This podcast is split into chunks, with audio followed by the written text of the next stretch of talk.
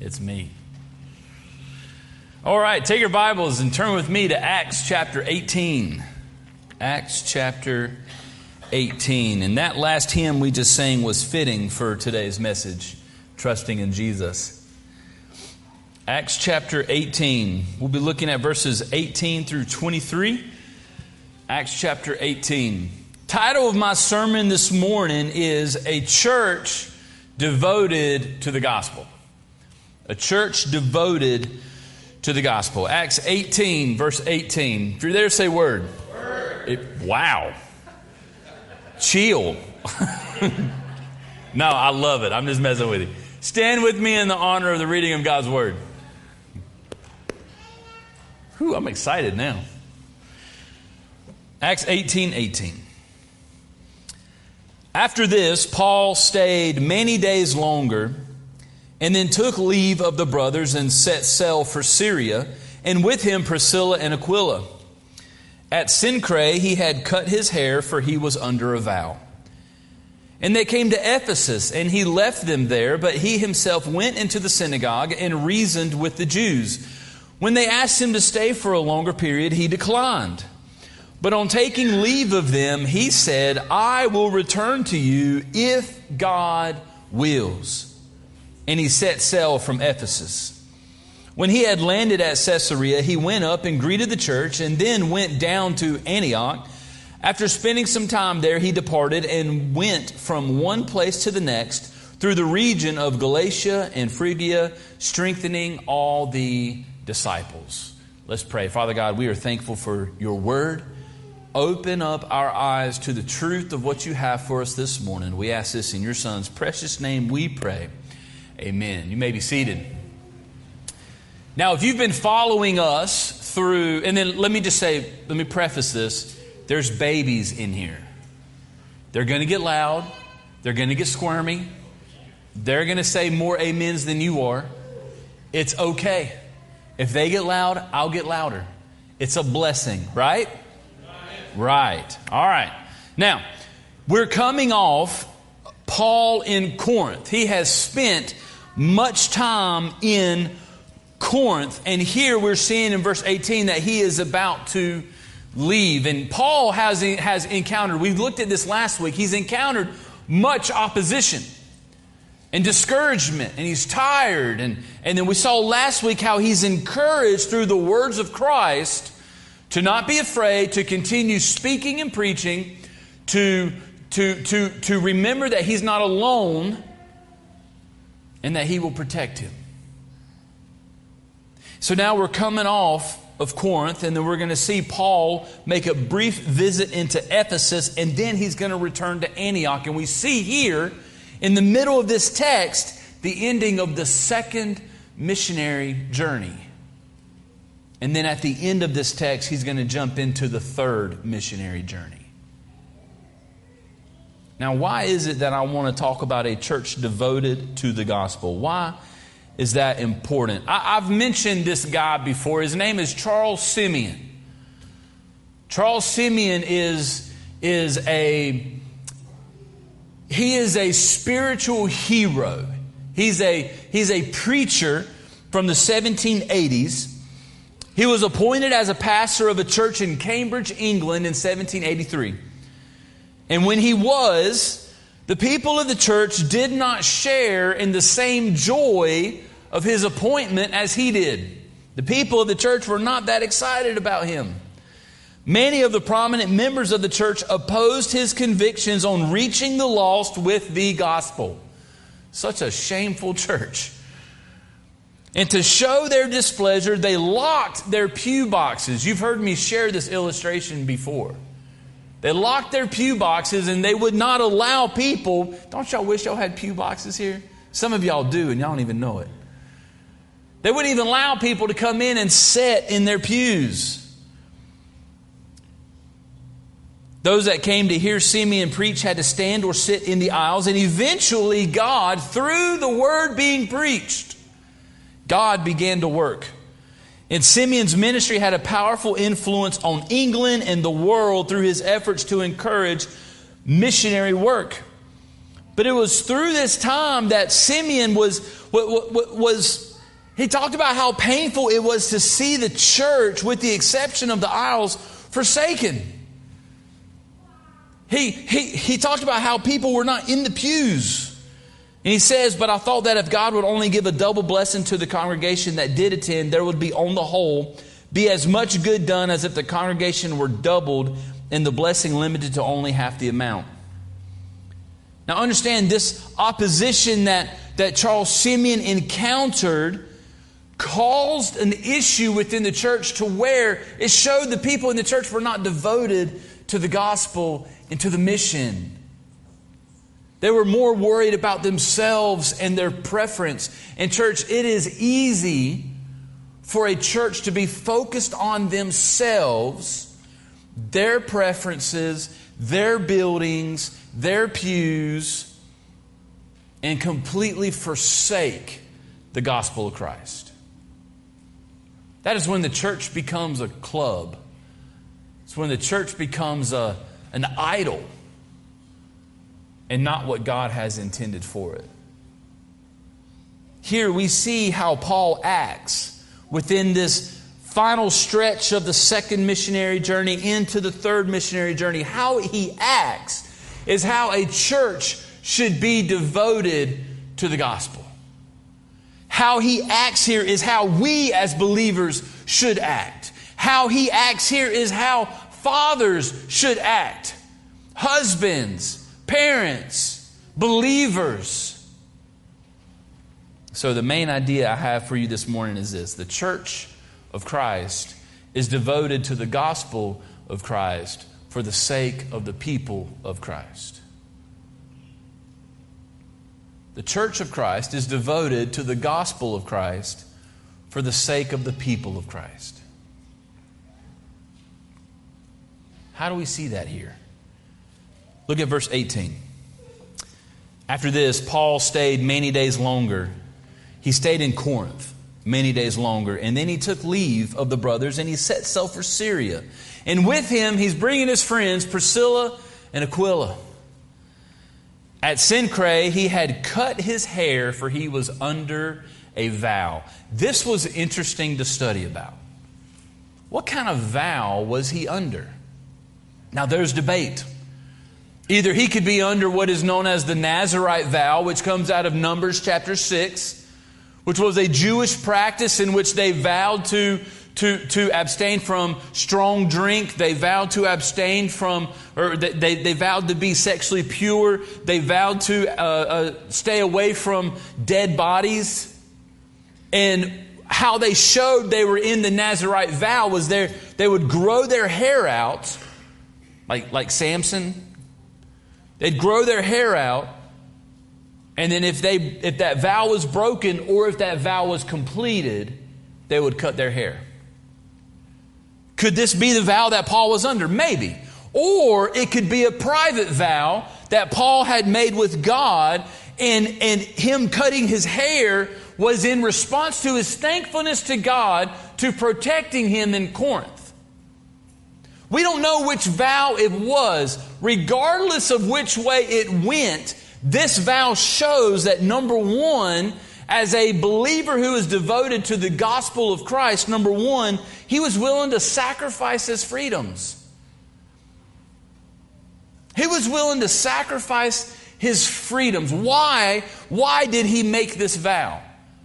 Part of the reason why Paul made this vow was so that he was not a stumbling block to the Jews who were believers and were concerned of the Gentiles coming into the church. He wanted to be able to have that type of relationship with these Jews. He wanted to be able to show them that he himself is like them. Where do we see this? We see this in 1 Corinthians 9 19 and 20. For though I am free from all, I have made myself a servant to all that I might win more of them. To the Jews, I became as a Jew in order to win Jews. To those under the law, I became as one under the law, though not, though not being myself under the law. All right, that's important that I might win those under the law.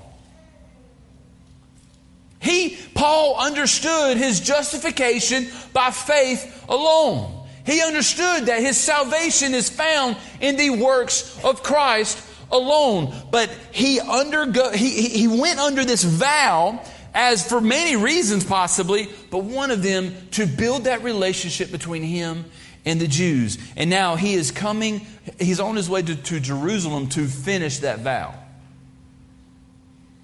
He cuts his hair. I know that seems weird to some of us. I love it. It's biblical, it's church history, it's, uh, it's amazing. But what does, that, what does that mean for us? How can, we, how can we bring this in for ourselves? How can we apply this to our lives? Some of you need haircuts. Some of you wish you had hair to have a haircut. I'm losing mine.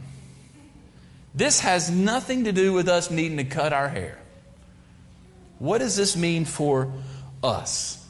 We need to be willing to sacrifice our freedoms for the sake of the gospel, to reach people, so that people may hear the words of Christ.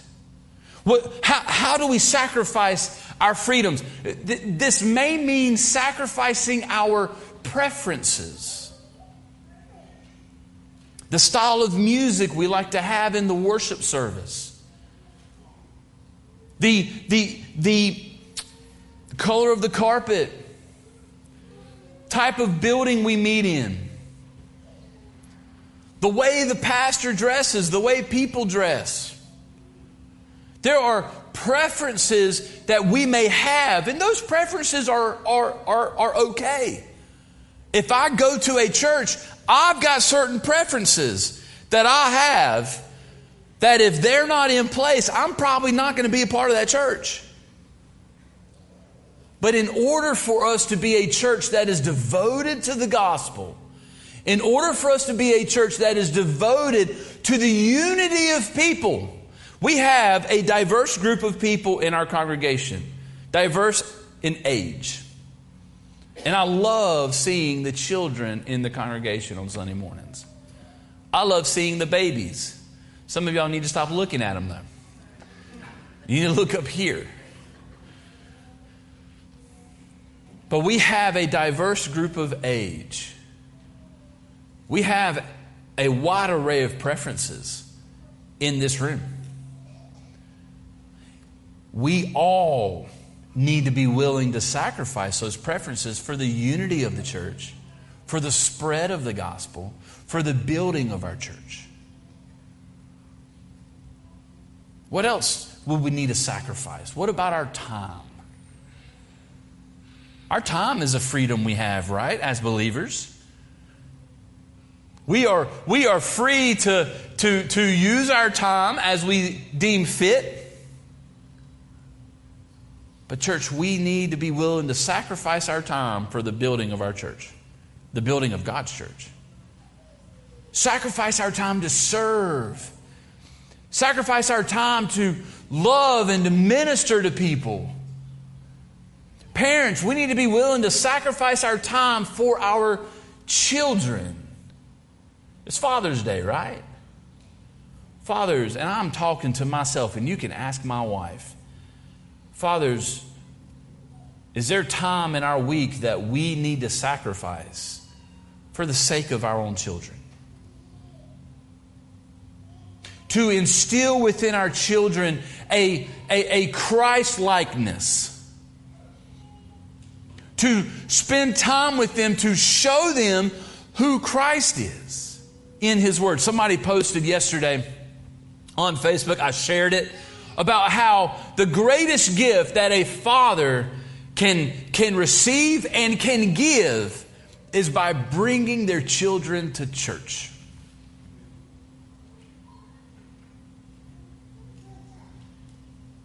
Parents, if we're not willing to sacrifice our time for the sake of the gospel within our kids, we're selfish. Paul is willing to sacrifice his freedoms here for the sake of the gospel, for the sake of the people of Christ. Parents, are we willing to sacrifice those things for the sake of the lost in our own house. The greatest mission field we have. We willing to sacrifice that. What about our money? Oof, let's talk about our money. We willing to sacrifice our money.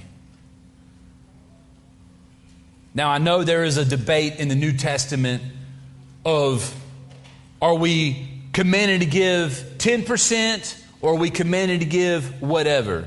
My view is 10% is a good foundation.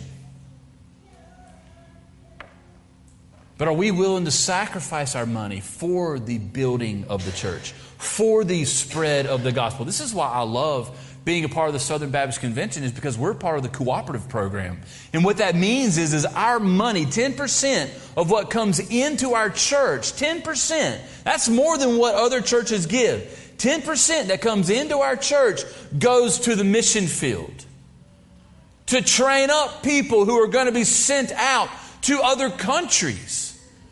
One of the things that was mind blowing this past week at the Southern Baptist Convention was Monday night we did the Sending Celebration. It's where we prayed over and celebrated the 64 missionaries that we sent out just this past week. And they had these screens set up for the people who you cannot know who they are or what they look like because they're being sent out into hostile territory. You could just see their shadow and you could hear their voice. They're willing to sacrifice so much right there for the sake of the gospel the freedoms we have to, to, to live and glorify God in different, in different ways, they have accepted the call to sacrifice even their very identity for the spread of the gospel. Our money goes to people like that, supports people like that. If we want to be a church of Christ that is devoted to the gospel of Christ for the sake of the people of Christ, we need to be willing to sacrifice our freedoms for the spread of the gospel. George Mueller, when a man asked him the secret of his service, Mueller re- responded by saying this. He said, There was a day when I died, utterly died.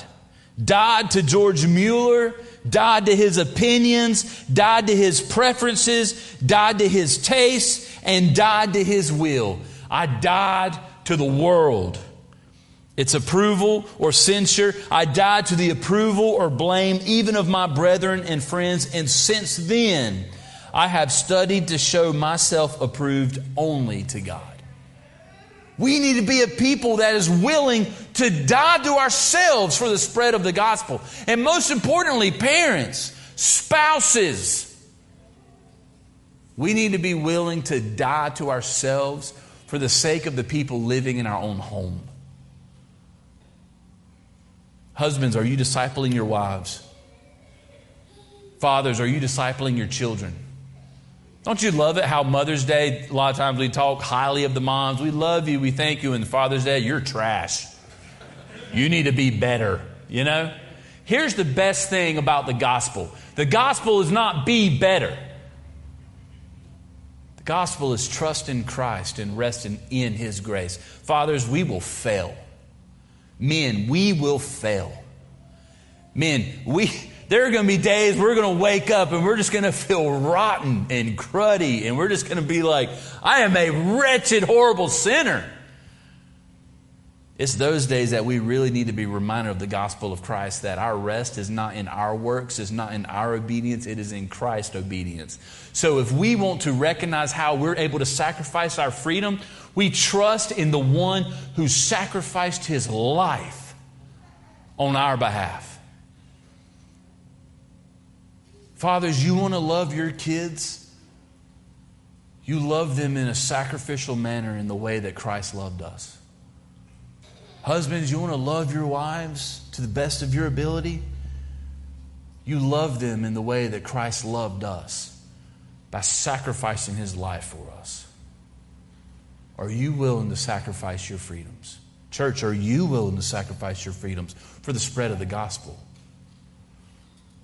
Not only does Paul show us that we must be willing to sacrifice our freedoms, but Paul also shows us that in order for us to be a church devoted to the gospel of Christ for the sake of the people of Christ, we need to, number two, follow God's will. We must be a church that is following God's will. Look at verse 19. And they, this is Priscilla, Aquila, and Paul, came to Ephesus. And what does he do? He leaves them there. He leaves Priscilla and Aquila there, but he himself went into the synagogue and reasoned with the Jews. When they asked him to stay for a longer period, he declined. But on taking leave of them, he said, I will return to you if God wills. And he set sail from Ephesus. If God wills. Priscilla and, uh, and, and, and, Aquila, they did not want Paul to leave. I've had, I've had brothers in the ministry who, who I've served with who were just down the street from me, been able to reach out to them, and then they would take a ministry somewhere else and leave. One of my mentors growing up, don't be mad at me, was a Presbyterian youth pastor. He was one of the good ones, though. I remember when he left, he was, he was the one that married me and Tara. He was Tara's youth pastor. Tara used to be Presbyterian. He was Tara's youth pastor. He was a mentor, a brother. He still is. But I remember when he left, it was hard. Priscilla and Aquila are dealing with Paul leaving, but why is Paul leaving? He's leaving because he's following God's will. Church, we must be a people who are going to be following God's will for our lives. Paul's desire is to be with those in Ephesus, but his greater desire is to follow God and his will no matter where that takes him. So it's easy, it's easy for us, church, to follow our emotions and our desires. It's easy for us to think that Paul, that, that, that God's will for us is what we desire the most. But not always. God's going to call us to hard places. God's going to call us to do things that hurt. God's going to call us to sacrifice. If you don't believe me, look at the apostles. The apostles, I can tell you right now, did not carry around your best life now in their backpack. Christ has called us to a life of sacrifice, and that involves following His will. How do we know? How do we know what God's will is for our lives? First and foremost, we have His Word. His Word actually shows us what His will is for our lives. Are you ready for it? 1 Thessalonians 4, verses 3 through 7. For this is the will of God, your sanctification that you abstain from sexual immorality, that each one of you know how to control his own body in holiness and honor, not in the passion of lust like the Gentiles who do not know God, that no one transgress and wrong his brother in this matter, because the Lord is an avenger in all these things. As we told you beforehand and solemnly warned you, for God has not called us for impurity, but in holiness. What is God's will for our lives? To be holy, to be Christ like, to fight our sin and kill our sin daily. God's will for our lives are to be more like Jesus. We need to be a church who is following God's will. We need to be a church who has an emphasis on holiness. Let me tell you, church, if you ever leave this place, which our church covenant even states, some of you may leave this place. If you ever leave this place, or if I ever leave this place, and you're under a different pastor, and that pastor never calls you to repentance, that pastor never preaches against your sin, you need to find another pastor. Can I say that honestly? You want to know why the church is in the state that it's in now? We're not calling people to repentance. And we're not calling the church to repentance. Instead, we're trying to build a community in which we're all comfortable living in our own sin. But that's not what God calls us to. God calls us to holiness. So if we want to be a church that is devoted to the gospel of God for the sake of the people of God, we need to be a church that's following God's will. We do it through His Word. Secondly, we do it through prayer. We do it through prayer. How do we know what God's will is for us? We ask Him. We ask Him. And I promise you, He will answer. But if you're looking for an audible voice, don't. If you hear an audible voice, please let's talk. But pray. A church that doesn't pray is a church that decays. A church that is not on their knees, seeking the will of God for their mission, is a church that is set up for failure. It is not what our will is. It's not what my will is. What is God's will? What is God's will? It may not be God's will for me to be here for the next 10 or 20, 30, 40, I don't know if I'll live that long, 50 years. It may not be His will. It may not be His will for me to be here for another year. It may not be His will for you to be here for another year. But we are called to follow His will. We do that through His Word, we do that through prayer, and we do it in, in what we just sang, we do it through trust. Why is it that we're called to follow God's will? Because we are called to trust in His sovereignty. Some people are afraid to make a move, afraid to make a step. They feel, feel pulled, they feel called elsewhere. Some people have even felt that call to ministry, but they, they don't do anything about it. Why? Because they don't trust in God's sovereignty. Paul does not know what's coming up next. He just knows that it is God's sovereign will for him to leave Ephesus right now. And he tells him, I will return to you if God wills. Not, I will return to you if I so desire. Not, I will return to you if I have the time. Not, I will return to you if I have the resources. I will return if God wills. If God wills us to move, we move. If God wills us to do something, we do it. We follow God's will. Tis so seek to trust in Jesus, just to take him at his word, just to rest upon his promise, just to know, thus saith the Lord. If God says it, we trust it. that's where Paul is right now. I will return to you if God wills. And he set sail from Ephesus. So not only do we not only are we called to sacrifice our freedoms, not only are we called to follow God's will. Number three, if we want to be a church devoted to the gospel of Christ for the sake of the people of Christ, we need to be a church that strengthens the disciples. We see Paul do this in verse 22 and 23. When he had landed at Caesarea, he went up and greeted the church. What does that mean? He went to Jerusalem.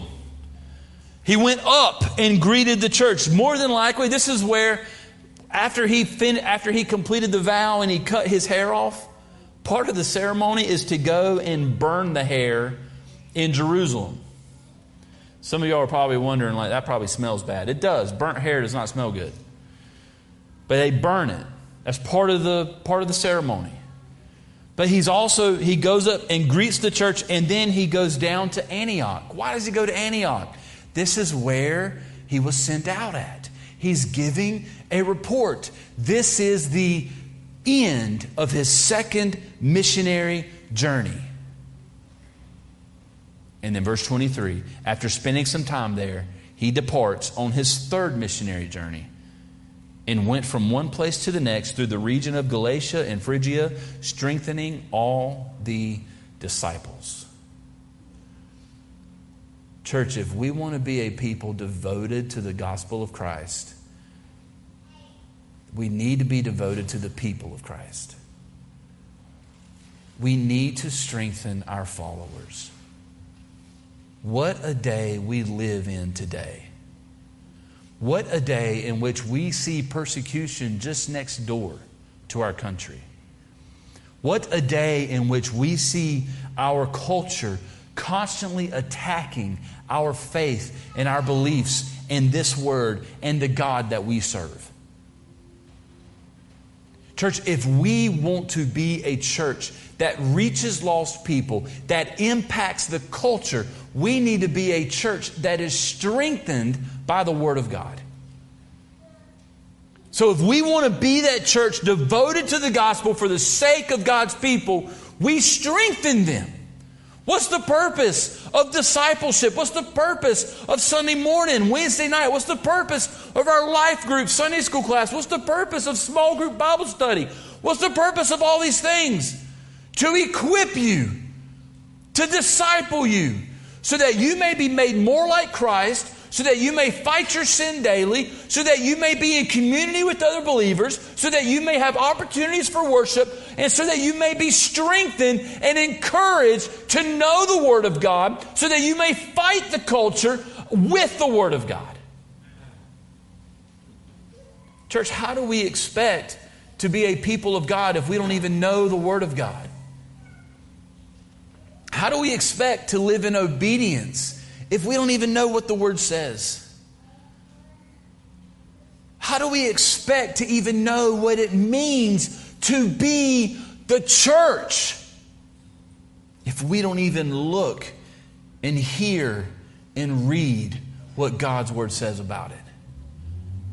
This is why Hebrews tells us in chapter 10, we mentioned this last week, to not forsake the gathering of saints, but to stir up one another, to encourage one another to do good works. Church, it, this is why we gather. This is why it's important to be strengthened and encouraged by God's word, to be equipped so that we may be more like Christ. Church, I know we live in a day in which we are, we may have our concerns. We don't know what tomorrow holds. We don't know what's going to happen next year, next week. We don't know what's going to happen at the next election. We, we don't know. If COVID's taught us anything, it's taught us that we can't predict tomorrow. But if COVID has taught us anything, it's taught us that we can trust in a sovereign God who is going to use all things and all means to his glory and purpose. God was not surprised by a pandemic. God was not surprised by the persecution that's happening in Canada. God was not surprised by the legislation that's being passed, the legislation that's being brought up and even questioned. God's not surprised by any of that. God is working and ruling and reigning, and we trust Him through that. So, what are we called to do? We're not called to predict tomorrow. We are called to be strengthened and equipped and encouraged that no matter what tomorrow brings, we can trust in a sovereign God and in His sovereign word. Parents, I'm talking to you. I'm talking to you. Why? Parents, you are a part of the greatest mission field we have available to us right now. The children living in your home is the greatest mission field. They are being discipled everywhere else except in their own home. They're being taught through what they watch on TV, what they play, what they hear in their schools, depending on what schools that they go to. They're being taught all these things. And a lot of times it's contrary to what we believe. Church, we live in a day where it's okay to talk about Santa in schools, but it's not okay to talk about Jesus. Have you thought about that? It's okay to talk about all these other things, but not Christ.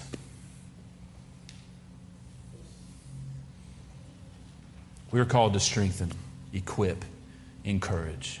And I pray that's what we are doing. So, church, if we are to be a church of Christ devoted to the, co- the gospel of Christ for the sake of the people of Christ, we need to be willing to sacrifice our freedoms. We need to follow God's will, and we need to strengthen the disciples. And, church, understand that the only way that we're able to accomplish these things is through the grace of God. It's through His grace that we are a part of a good church. I am thankful for you. I am. I am thankful for a church that one is willing to listen to me because my wife doesn't. I am, thank- I am thankful for a church that is willing to put up with somebody like me that is growing as a pastor, that is growing through God's word, that is growing as a preacher. I'm, I am thankful to be a part of this church that sees the preaching of the Word of God as primary and as priority, the discipleship of the believer as priority. There is no other church I would want to be a part of in this area than this church right here. And I pray that we are doing these things willing to sacrifice our freedoms willing to follow God's will, and willing to strengthen the disciples. I pray we do that. Let's pray. Father God, you are so good to us. God, it is through the bloodshed of Jesus Christ that we are able to be united and gathered together this morning. So, God, I pray. I pray that we would be a church that is devoted to the gospel a church that is devoted to your word. A church that is devoted to making the name of Christ known among the nations. God, help us to be willing to sacrifice our freedoms and our preferences, our time, our money. Help us to be willing to die to ourselves daily for the sake of the gospel. Help us to be a church that is willing to follow your will, no matter how hard it may be, no matter where it sends us. Help us to be a church that trusts that you are sovereign. Help us to be a church that leans on your word. And help us to be a church that pursues you in prayer. And God, help us to be a church that is strengthening the disciples, the believers a church that sees discipleship as a priority, a church that sees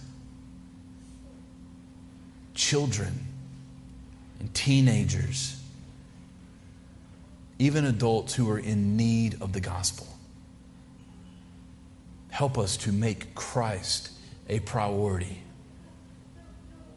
God, I pray that you would do that this morning. We ask all this in your Son's precious name we pray. Amen.